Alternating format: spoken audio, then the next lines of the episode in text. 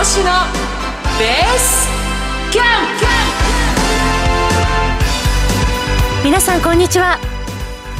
浜田節子です。この時間は投資のベースキャンプをお送りしていきます。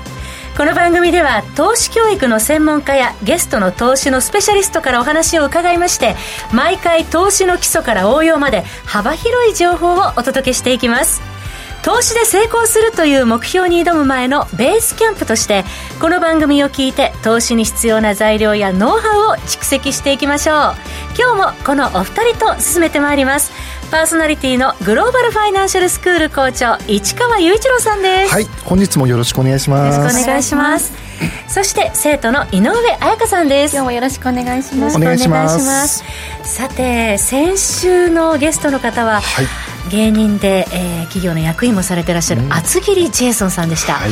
校長反響いかがでしたか？いやもうすごかったですね。生徒さんからも喜びの声がね、えー、たくさん届いてましたので、はい、はい、また何かの形でね、えー、えー、何かご一緒できたらなというふうには思ってます。とても堅実な方でいらっしゃいますよね、うん、そうですね。なんか非常に分かりやすかったというところですよね、はい、井上さんね今回も綾香ノートでまとめてくれましたが、あのユーモアもありつつ本当にこう投資初心者にもこう説得してくれるような分かりやすい説明だったので、あのノートもまとめやすかったです。あよかったです彩香さんねまとめてくれたって長期分散積み立てをコツコツとするってことが大事だよっていうね、はい、ジェイソンさんの言葉響きましたよね。響きましたね。あのリスクをなるべく減らしながらこう、最初はスタートすることが大事だっていうのがよく分かりました、はい、詳しくは番組ホームページに彩香ノート貼ってありますので皆さんご覧になってください。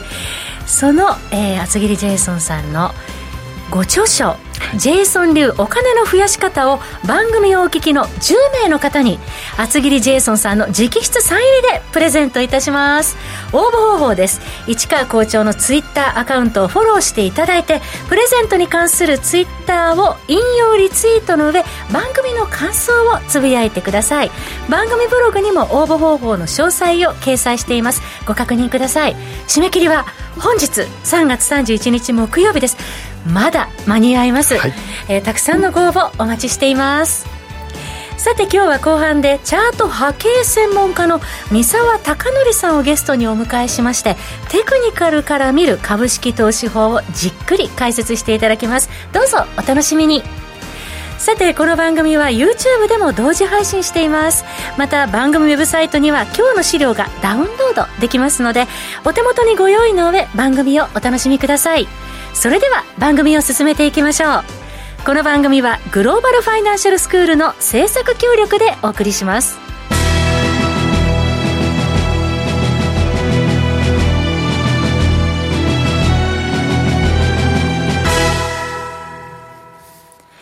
さて、ここからはグローバルファイナンシャルスクールの番組オリジナル講義として、市川校長に教えていただきます。はい、旬の話題のようです。市川校長よろしくお願いします。はい、よろしくお願いします。ますえー、この間もね、ジェイソンさんのお話でいろいろ積み立ての話とかいろいろ出てきたんですが、それにもね、ちょっと関わるようなお話になるかなと思います。はい。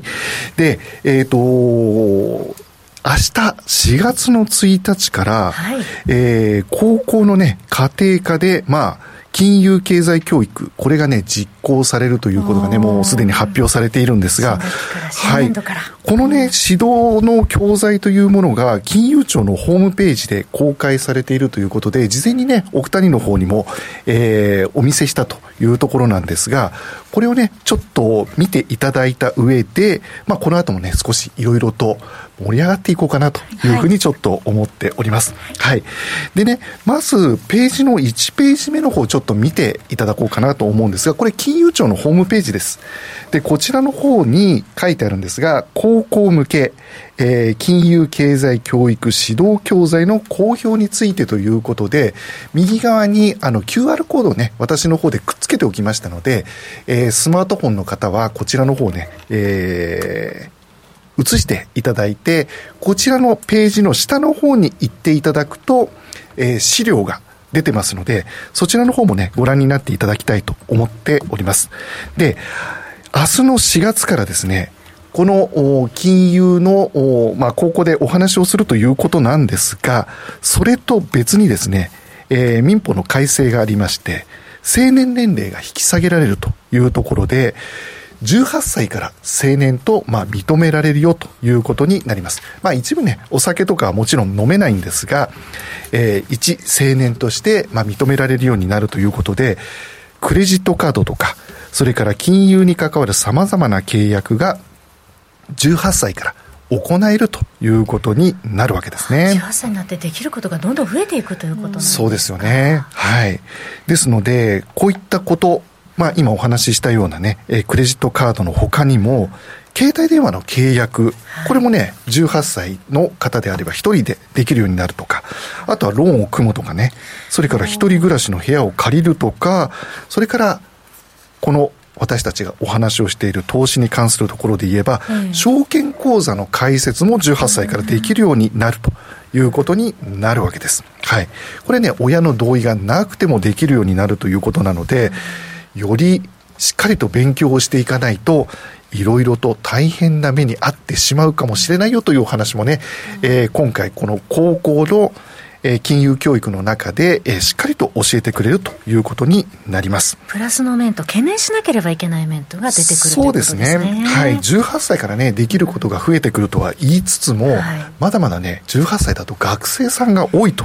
いうところもあって、まあ、金融リテラシーをしっかりと身につけていかなければならないといったところは、まあ、大事なところになるよというところですよね。はい。はい、ただね、今回こちらの方で見られる資料というのは、まあ、一般の方にも学習、一般の方の学習にもご活用くださいというふうに歌われていることから、はい、ぜひね、皆さんにも見ていただきたいなというふうに思ってます。これね、浜田さんも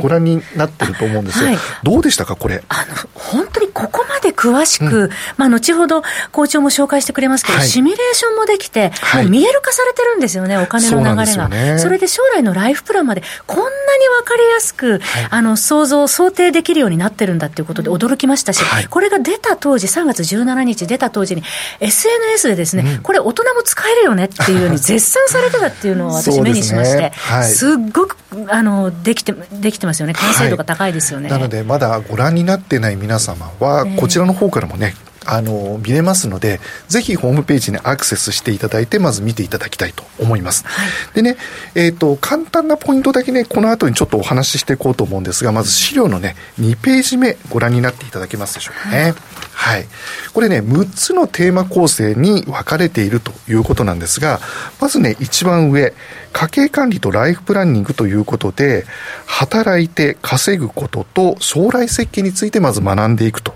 いうことですね。そして二つ目が使う。そして三つ目が備える。これは社会保,、えー、保険制度と民間の保険。このね、違いもしっかりと学習できるということ。そして四つ目。資産形成ですね。えー、貯める、増やす。そしてこの後ろから5番目、6番目がね、実は非常に重要なんですが、借りるという部分と金融トラブルということもしっかり学べるということになっております。そうですよね、金融トラブル、まあ、事業者にとってはビジネスチャンスで、うん、結構18歳へのアプローチも容易になるということですが、私たちも知識持っておかないと、はい、なかなかそれが理解できなかったりすることも出てくるということですよね。はい、特にこの中で、まあ、私たちはね、この4番目の貯める、増やすという資産形成というところ、はい、ここを中心に、まあ、ラジオをね、やっているわけですが、実はね、この借りるという部分、これもね、しっかりとしておかないといけないというところもさることながら、この9番目のトラブルというところ、これね、資料を見ると結構しっかりと作られていてですね、非常にいいなと思ったんですね。悪質商法などのね、被害のリスクもありますからね、ね消費者にとっては、ね、特に学生さんなんかの間でも、結構ね、マルチ商法の話とかね、一番最初によくね、耳にしたりなんかすることが多いんですよね。井上さん、学生時代いかがでした？あもう実際に周りでそういったこう、ね、トラブルがあったっていう話も身近に聞いたことがあるので、うん、そうですよね、はい、絶対あの18歳から学ぶっていうのは大事ですよね、はい、特にねこのねあの金融トラブルになってくると友達も失ってしまうということもあるので、うん、しっかりねこの辺は学んでいただきたいなと思います。知らずに携わってる場合もあるかもしれないですね、はい、ということでねこの金融これ全体的なところを通して金融リテラシーを高めることの重要性。これをね、今回、あの、学習の中にしっかりと盛り込まれているということになります。で、じゃあ、金融リテラシーが高まるとどうなるのかといったところが次のページのところになりますね。はい。はい、こちらのところなんですが、金融リテラシーが高いとというふうに書いてあるんですが、はい、まずですね、えー、家計管理がしっかり、えー、しっかりしていて、えー、借金が少ないというふうに書かれています。家計管理大事ですよね。はい、金銭管理は、ね、そうなんですね。これね、企業も一緒なんですよね。お金の管理、出入りをしっかりと理解をして、えー、まあ借金が多いよりは、まあ少ない方に、方がまあいいというところですよね。はい。そして、えー、家計、えー、計画を立て、立ててお金を準備しやすい、やりくり実践というようなこと。まあ、下の方にもね、いろいろと書いてあるんですが、はい、一番下のところがね、ちょっと青くなっています。経済的に自立し、そして、より良い暮らしを送ることができるようになりますよということで、金融リテラシーを高めることによってしっかりとね経済のことを理解しより良い暮らしを送っていくことができるようになるということになるわけです。はい。で、次のページのところ見ていただきたいんですが、実はね、これ、えー、浜田さんと、えー、井上さんにもね、はい実際にスマートフォンでやっていただいたんですよね。やってみました、はい、これシミュレーションが、ここでは4つあるんですが、これ、いかがでしたか、やってみた感想、ね、さんとね、さっき盛り上がっちゃったんですけど。あの、あの、私はライフプランのシミュレーターをやってみて、はい、あの、何歳で、でね、はい、何歳で結婚するか、はい、あと車、車を買うかなど、こう、将来の設計の項目を埋めていくだけで、はい、60歳までのえー、私で言うと60歳までの、はい、えー、貯蓄残高が出てきたんですけど、はい、なんと、はい、2億円でした。いいねいいね。まだ年齢が若いんでね。時間的価値あるし、っていうことなんですよね、あの本当に長期的な投資をすると、これだけたまるよっていうのが視覚的で分かるので、はい、そうですね。数字ただ入れただけですよね、はい、はい、自動的にあの平均値で多分計算をしてくれていると思うので、うんはい、一つのね、やはり18歳の方がやるという上では、モチベーションにつながるんじゃないかなと思うんですよね。見えてきますからね、実際、どのくらいのライフイベントの中でお金が使われるのかって把握するだけでも、全然違いますよね、そうですね、これ、すごく大事なことで、で他にもね、私がやってみたのは、資産、え一番最初のブルーのところですね、資産形成のところですね、はい、これなんかは、実際に数字を入れてみると、あのー、これ1000万円までのね、数字が、あのー、どういうふうにしたらたまるのかみたいなものが、うん、えー、自動的に、まあ、計算ができるんですね、うん、パターンがいくつか数字の中に入れることができるので、うんえー、いっぺんに3パターンくらいをね、えー、計算することができるということですので、ぜひね、これ皆さんにも使い勝手がいいので、はい、いろいろとやってって試していただきたいなと思いますし。浜田さんどうでした？私はね家計管理でねいろいろあの、うん、お金を入れていくんですけど、はい、食費と被服費が高すぎるから頑張りました、すぐ叱られました。あのリアルなアドバイスが出てくるはい。はい、そうなんですよね。これね実際にリアルなねアドバイスがちゃんと出てくるというところもあるので、これね一応あの家計管理のところの、えー、やつをねあの資料の方にも載せてありますのでこれが、えー、次のところのページのところですね、こんな形で出てくるんですよね。えー、これ見ていただくと、家計管理シミュレータと書いてありますが、えー、数字をね、実際に入れていくだけで、大体、えー、の目安みたいなものがこちらの方に、まあ、出てくるということですね。わあ、すごいな、これは。はい、これ結構いいですよね。あの、視覚でわかる、見える化されているというところがすごくいいなと思います。で、もう一つ次のページのところを見ていただくと、これ結果に基づいてね、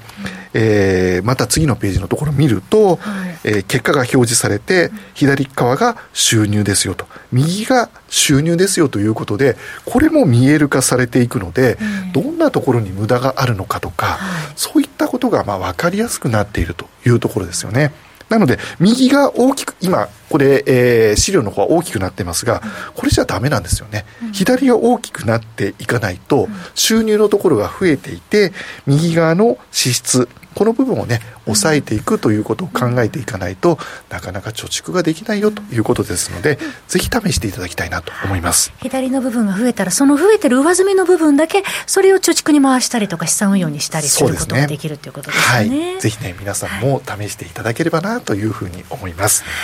はい。えー、最後にねちょっとね簡単なまとめに入りたいと思いますが、はい、まあえー、若いうちからねやはりお金に対するリテラシーこれを高めるきっかけというものこれがねこの、えー、シミュレーションをしていくことで多分できるんではないかなと思うんですよね。で日本人はなかなかねこれまであのお金に対して、えー考えていかなかったという部分があるので、ぜひね、これをきっかけにして、えー、お金のね、教育元年に2022年がなればなというふうに思っております。ぜひね、皆さんも金融リテラシー高めていただきたいなと思います。はい。えー、使い勝手のね、とても有益な、えー、教材ご紹介いただきました、はい、ありがとうございました、はい、ありがとうございます。この後は本日のゲスト、三沢貴則さんの登場です。はい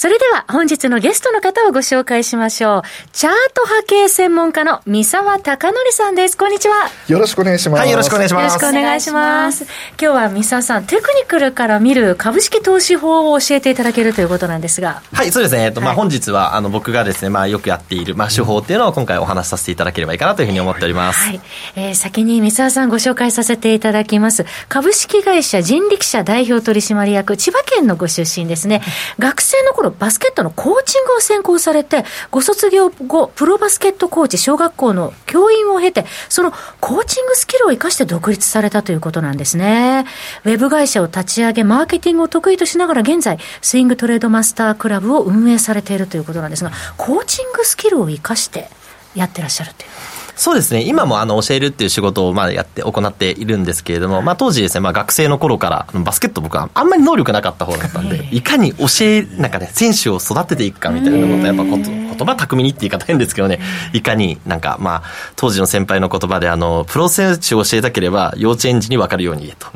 ああ、なるほどなというような感じですね。まあそういう言葉遣いとかっていうのはそういうところで覚えていったかなみたいなところですね。誰でも理解納得できるような。まあ簡単に言うとそんなニュアンスですね。はい。コミュニケーションスキルも兼ねてという、ね、大事ですよね、本当。ね。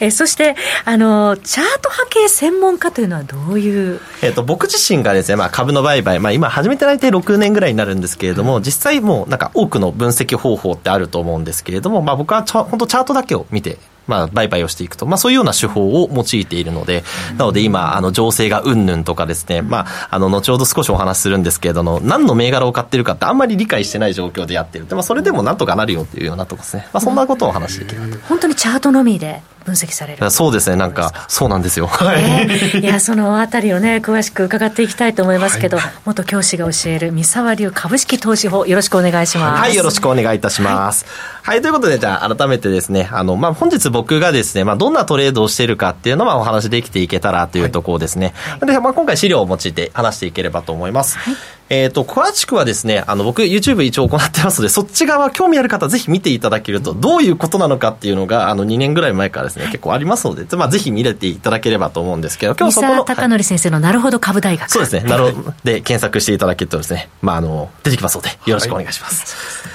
でですね、まあ、本日はその移動平均線の中でもかなりメジャーな5日線を用いたトレードということでですね、あの、多くの、なんていうんですかね、あの、もう、例えば証券会社返すときに、まあ、ちゃんと見て売買される方って、大体初期設定でだ、まあ、絶対5日線って出ていると思うので、でそうですね。なので、この5日線っていうところがどういうところ、どういう時に買っているか、どういう時にあの手仕舞いしているかっていうの、まあ、簡単なエッセンスを今回お話しできればいいかなというふうに思っています。はい。じゃあ、こちら今資料にも記載ある通りなんですけれど、まずじゃあどういう状況で買ってるかですね。うん、あの、よく、あの、よく言われるのがですね、まあ僕もやっぱなんか、いや、三沢君さ、いつ株買えばいいのみたいなことをよく なんかあるあるのね、質問をされるんですけれども、まあシンプルに分かりやすいところでいくと、まずは5日線の上に、まあ買いであればですね、買いでいくんだったら陽線があるかどうか。っていうところをまず注目していただけます。まずポイントです、ポイントその1が5日線の上に陽線ですね。で、その時に、あの、ポイントが5日線が右、上を向いているかどうか。まあ、ここがすごい重要だと。なので、あの、こう、実際売買するときにですね、あの、僕もスマートフォンで売買するときは、あの、こう、スマホをなんですかね、こうやってすごく拡大してですね、あの、5日線ちゃんと右上向いてますかみたいなことを、まあ、チェックしていきながら売買をすると、まあ、そういうことをですね、実際やっていくというような形です。そもそもその5日移動平均線というのは、過去5日間の終値を足して5で割った数値が5日目の平均値となるというね、そうですね。ですね。はい、はいなんでまあどっちかなりですね、なんかあの調べればすごくな簡単に出てくるような、そんなメジャーなものでも全然売買していくことっていうのは可能になるというようなところです。はい、じゃあ実際買ったらじゃあいつ手仕舞いするのかってところですね。で、手仕舞いのポイントで、あのまあここはすごいあの、なんかオーソドックスなところになるんですけれども、はい、5日線の下、または5日線にかぶった陰線ですね。陰線、うん、なので最初買いのポイントの時はまあ陽線で購入しましょう。で手仕舞いの時はまあ基本的には陰線で手仕舞いしていきましょう。というのが基本ルールになっていると。いうようなところです、うんまあ、なので、ここからはですね、ちょっと実際にどういうことかっていうのを実際のチャートでお話ししていこうと思うんですけれども、はい、えっ、と、こちらですね、あのちょちょっと前の4、4年ぐらい前の日経平均の、えーと、株価のチャートを今出しています。僕が今ちょっと赤く印をつけたところになるんですこの印がつけた場所っていうのが、要はその5日線が右上を向いている部分。っていうところですね。はい。5日線が右上を向いている部分。ラジオお聞きの方ね、ぜひ資料をダウンロードしてお聞きください。はいで、その時にですね、要はあの、できれば、当然のことが被って安いところで買って、高いところで売り抜けるのがいいので、できればやっぱ、その右上が向いた、なんですかね、あの、下の方がいい。まあ、簡単に言うと下の方がいいというニュアンスになるかなと思うんですけれども、なんで、あの、ずっと上がっている最中の途中ではなくて、ちょうどそば下がっていったかな、で、そろそろ上がるかな、あ、上がったなっていうタイミングで買っていくっていうのが。下から切り上がってるような感じ、ね、そうですね。はい。まさにその通りでございます。はい、じゃあ実際ですね、ちょっと、あの、見ていこうと思うんですけれども、まあ、この先のチャートっていうのを、今度一番右側ですね、チャートに一番右側に少し注目をしていただければと思います。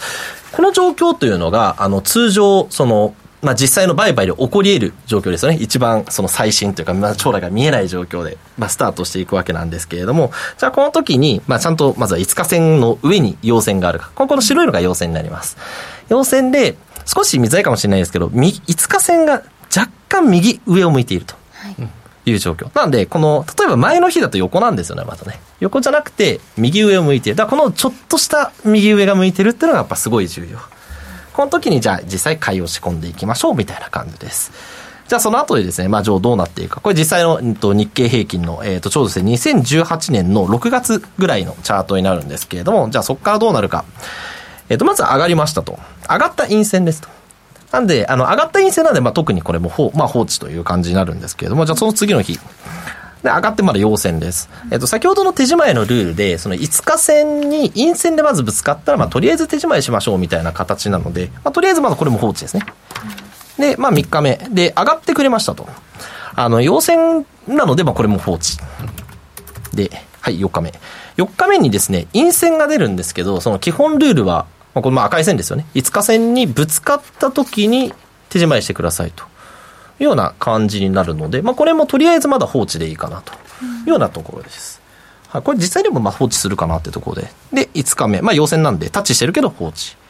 で、6日目に、うんと、まあ、今回の、あの、ちょうどこれ日経平均になるんですけど、2万、えっ、ー、と、2万3000円のところで、まあ、あの、ぶつかっているチャートになるんですね。で、これ実践だとここで手仕舞いすることはやっぱすごい多いです。まあ、というのはもう、まあ、これちょっとね、あの、全然お題と違うんですけど、前回高値とちょうど並んだ部分になる。ちょうど、あの、5月の中旬ら辺がですね、ちょうど2万3000円ぐらいが、まあ、その高値をつけている部分。そこと大体並ぶとですね、手仕舞いすることが多いんですけれども、まあ、今回5日線だけのルールなんで、まあ、ここはまあ、とりあえず放置しましょうという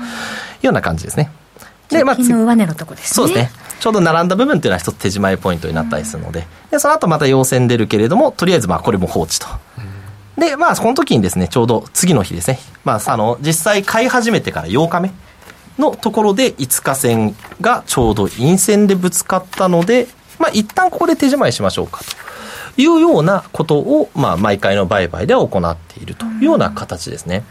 はい。で、これに関しては、あの、実際の手仕舞いのところは結構その、なんですかね、その時々によって結構相場感によって変わるんですけれども、実際売買する時の、あの、5日線がと今、あの、お伝えしたような右上を向いているかとか、そのあたりというのは結構徹底してやっているところにはなるので、なのでその買い入れ仕込む時に、まあ、なんですかね、まあ、簡単に言うと右下向いてるときは会話仕込まないよねと、うん、そんなふうに思っていただけると、まあ、これこれ結構基本ルールなのかなというふうに思っています。ここまで伺ってると、本当に三沢さん、あの5日移動平均線とそのチャート、まあ、日足、ローソク足の動きだけでこう判断されてるっていうことなんですね。はい、そうですね。本当にまあそこだけしか見てないのでですね、もうな、あの、まあ実際何の銘柄を売買してるか自分でもたまに分かんないことはよくありますので。形状を見てっていう、そうですね。なので、あの、実際検索するときにですね、まあ4桁の番号皆さん言ってくれるので、ああ、そういう番号ってね、覚えていくんですけど、何の、あの、未だに読めない会社とかね、ありますので、僕も。はい、そんなようなところでございます。それはもうこれすべての銘柄に当てはめて。基本的にはすべての銘柄に当てはまるというような形ですね。で、実際売買するのは、やっぱ出来高があるものが、あ多いかなというふうに思っています。まあ大体、やっぱ最低でも10万とか20万とか、それ以上の、要はその、どうしてもその確率で、まあ言えば、戦っていくので、まあ、例えばですね、機関投資家が一気にお金入れちゃいました、動き、動いちゃいましたみたいな感じの銘柄では、まあ、データにはなんないですよねっていう形なので、まあ、出来高ある程度あった方がいいですよねっていうところですね。はい。校長いかがでしょうか？いやったね手法って私自身はファンダメンタルをどうしても見てしまうので、えー、すごい斬新です。はい。まあね、すべての銘柄に当てはまる、まあ、出来高があった方がいいって、これ指数もすべて指数もですね、ただ指数は僕あんまり扱わないので、はい、できればまあ僕の場合は結構 JPX400 とか、うん、まあ本当出来高がある、うん、銘柄っていうところにはなるので、うん、はい、ですね、あまり先物とかもあんまりいじらないので、あそうですまあ、ただあの、基本的にはそういう原理かなっていうところですね。はい、はい井上さんいかがでしょう？いや本当に株を見ていてタイミングが一番難しいなと思っていたので、うんえ。ーあのこのローソク足だったり、はい、5日移動平均線だったり複雑に見えるんですけど、うん、かなりシンプルにテ,、うん、テクニカル始められそうだなと思います、ね、そうですね、うん、なかなか今あの井上さんがおっしゃったように損切りポイントっていうのがねなかなか躊躇してしまって入りづらいっていうところあるんですけど。そうですね。やっぱ損切りって結構あの、あの皆さん結構エントリーどこですればいいかって結構熱く語る方多いんですけれども、いつじゃあ実態手仕舞いしたらいいんですかねとかね。あの、僕もよくあの、聞かれる一つで、あの、なんていうんですかね、まあ、とりあえず知り合いの社長さんとか、いや、なんかこの銘柄買ったんだけど結局どうしたらいいのみたいな。あの、よくあるあるの、なんか買わされたんですけど、みたいな感じ。しまい方がわかりませんっていうね。で、よくあの、それでね、塩漬けになってんですけど、どうしたらいいですかねみたいな。いや、塩漬けになる前になんとかしましょうというような感じのが、まあ結論にはなるんですけどね。はい。でこの後延長配信がありますけれども、うん、実際に銘柄を上げていただいて、それで実際のチャートで解説していただきましょうそうですねそ、そっちはもうそのその方向でやりましょう。はい、はい、えー、ここまで基本をね、教えていただきましたので、今度は延長配信で実践編を行っていきたいと思います。もうね、あっという間にエンディングになってまいりましたけれども、この番組ですが、番組からのお知らせです。来週の4月7日から放送時間が毎週木曜日の午後5時20分からに変わります。えー、来週以降もラジコ、またはグローバルファイナンシャルスクールの YouTube チャンネルから番組をお楽しみになさってください。結構、こちらの YouTube もね、ご覧になってる方、はい、合わせてご覧になってる方多くいらっしゃいますよね。ねはい。はい。ぜひご覧になっていただければなと思います。はい。年度以降もよろしくお願いいたします。はい、えー、お話の続き、三沢さんの続きはこの後 YouTube 延長配信で伺っていきます。この後もどうぞお楽しみになさってください。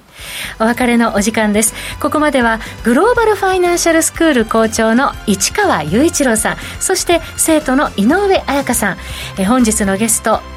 三沢貴則さんでした。どうもありがとうございました。ありがとうございました。進行は浜田節子でしたそれではラジオお聴きの皆様また来週お会いしましょうこの番組はグローバルファイナンシャルスクールの制作協力でお送りいたしました。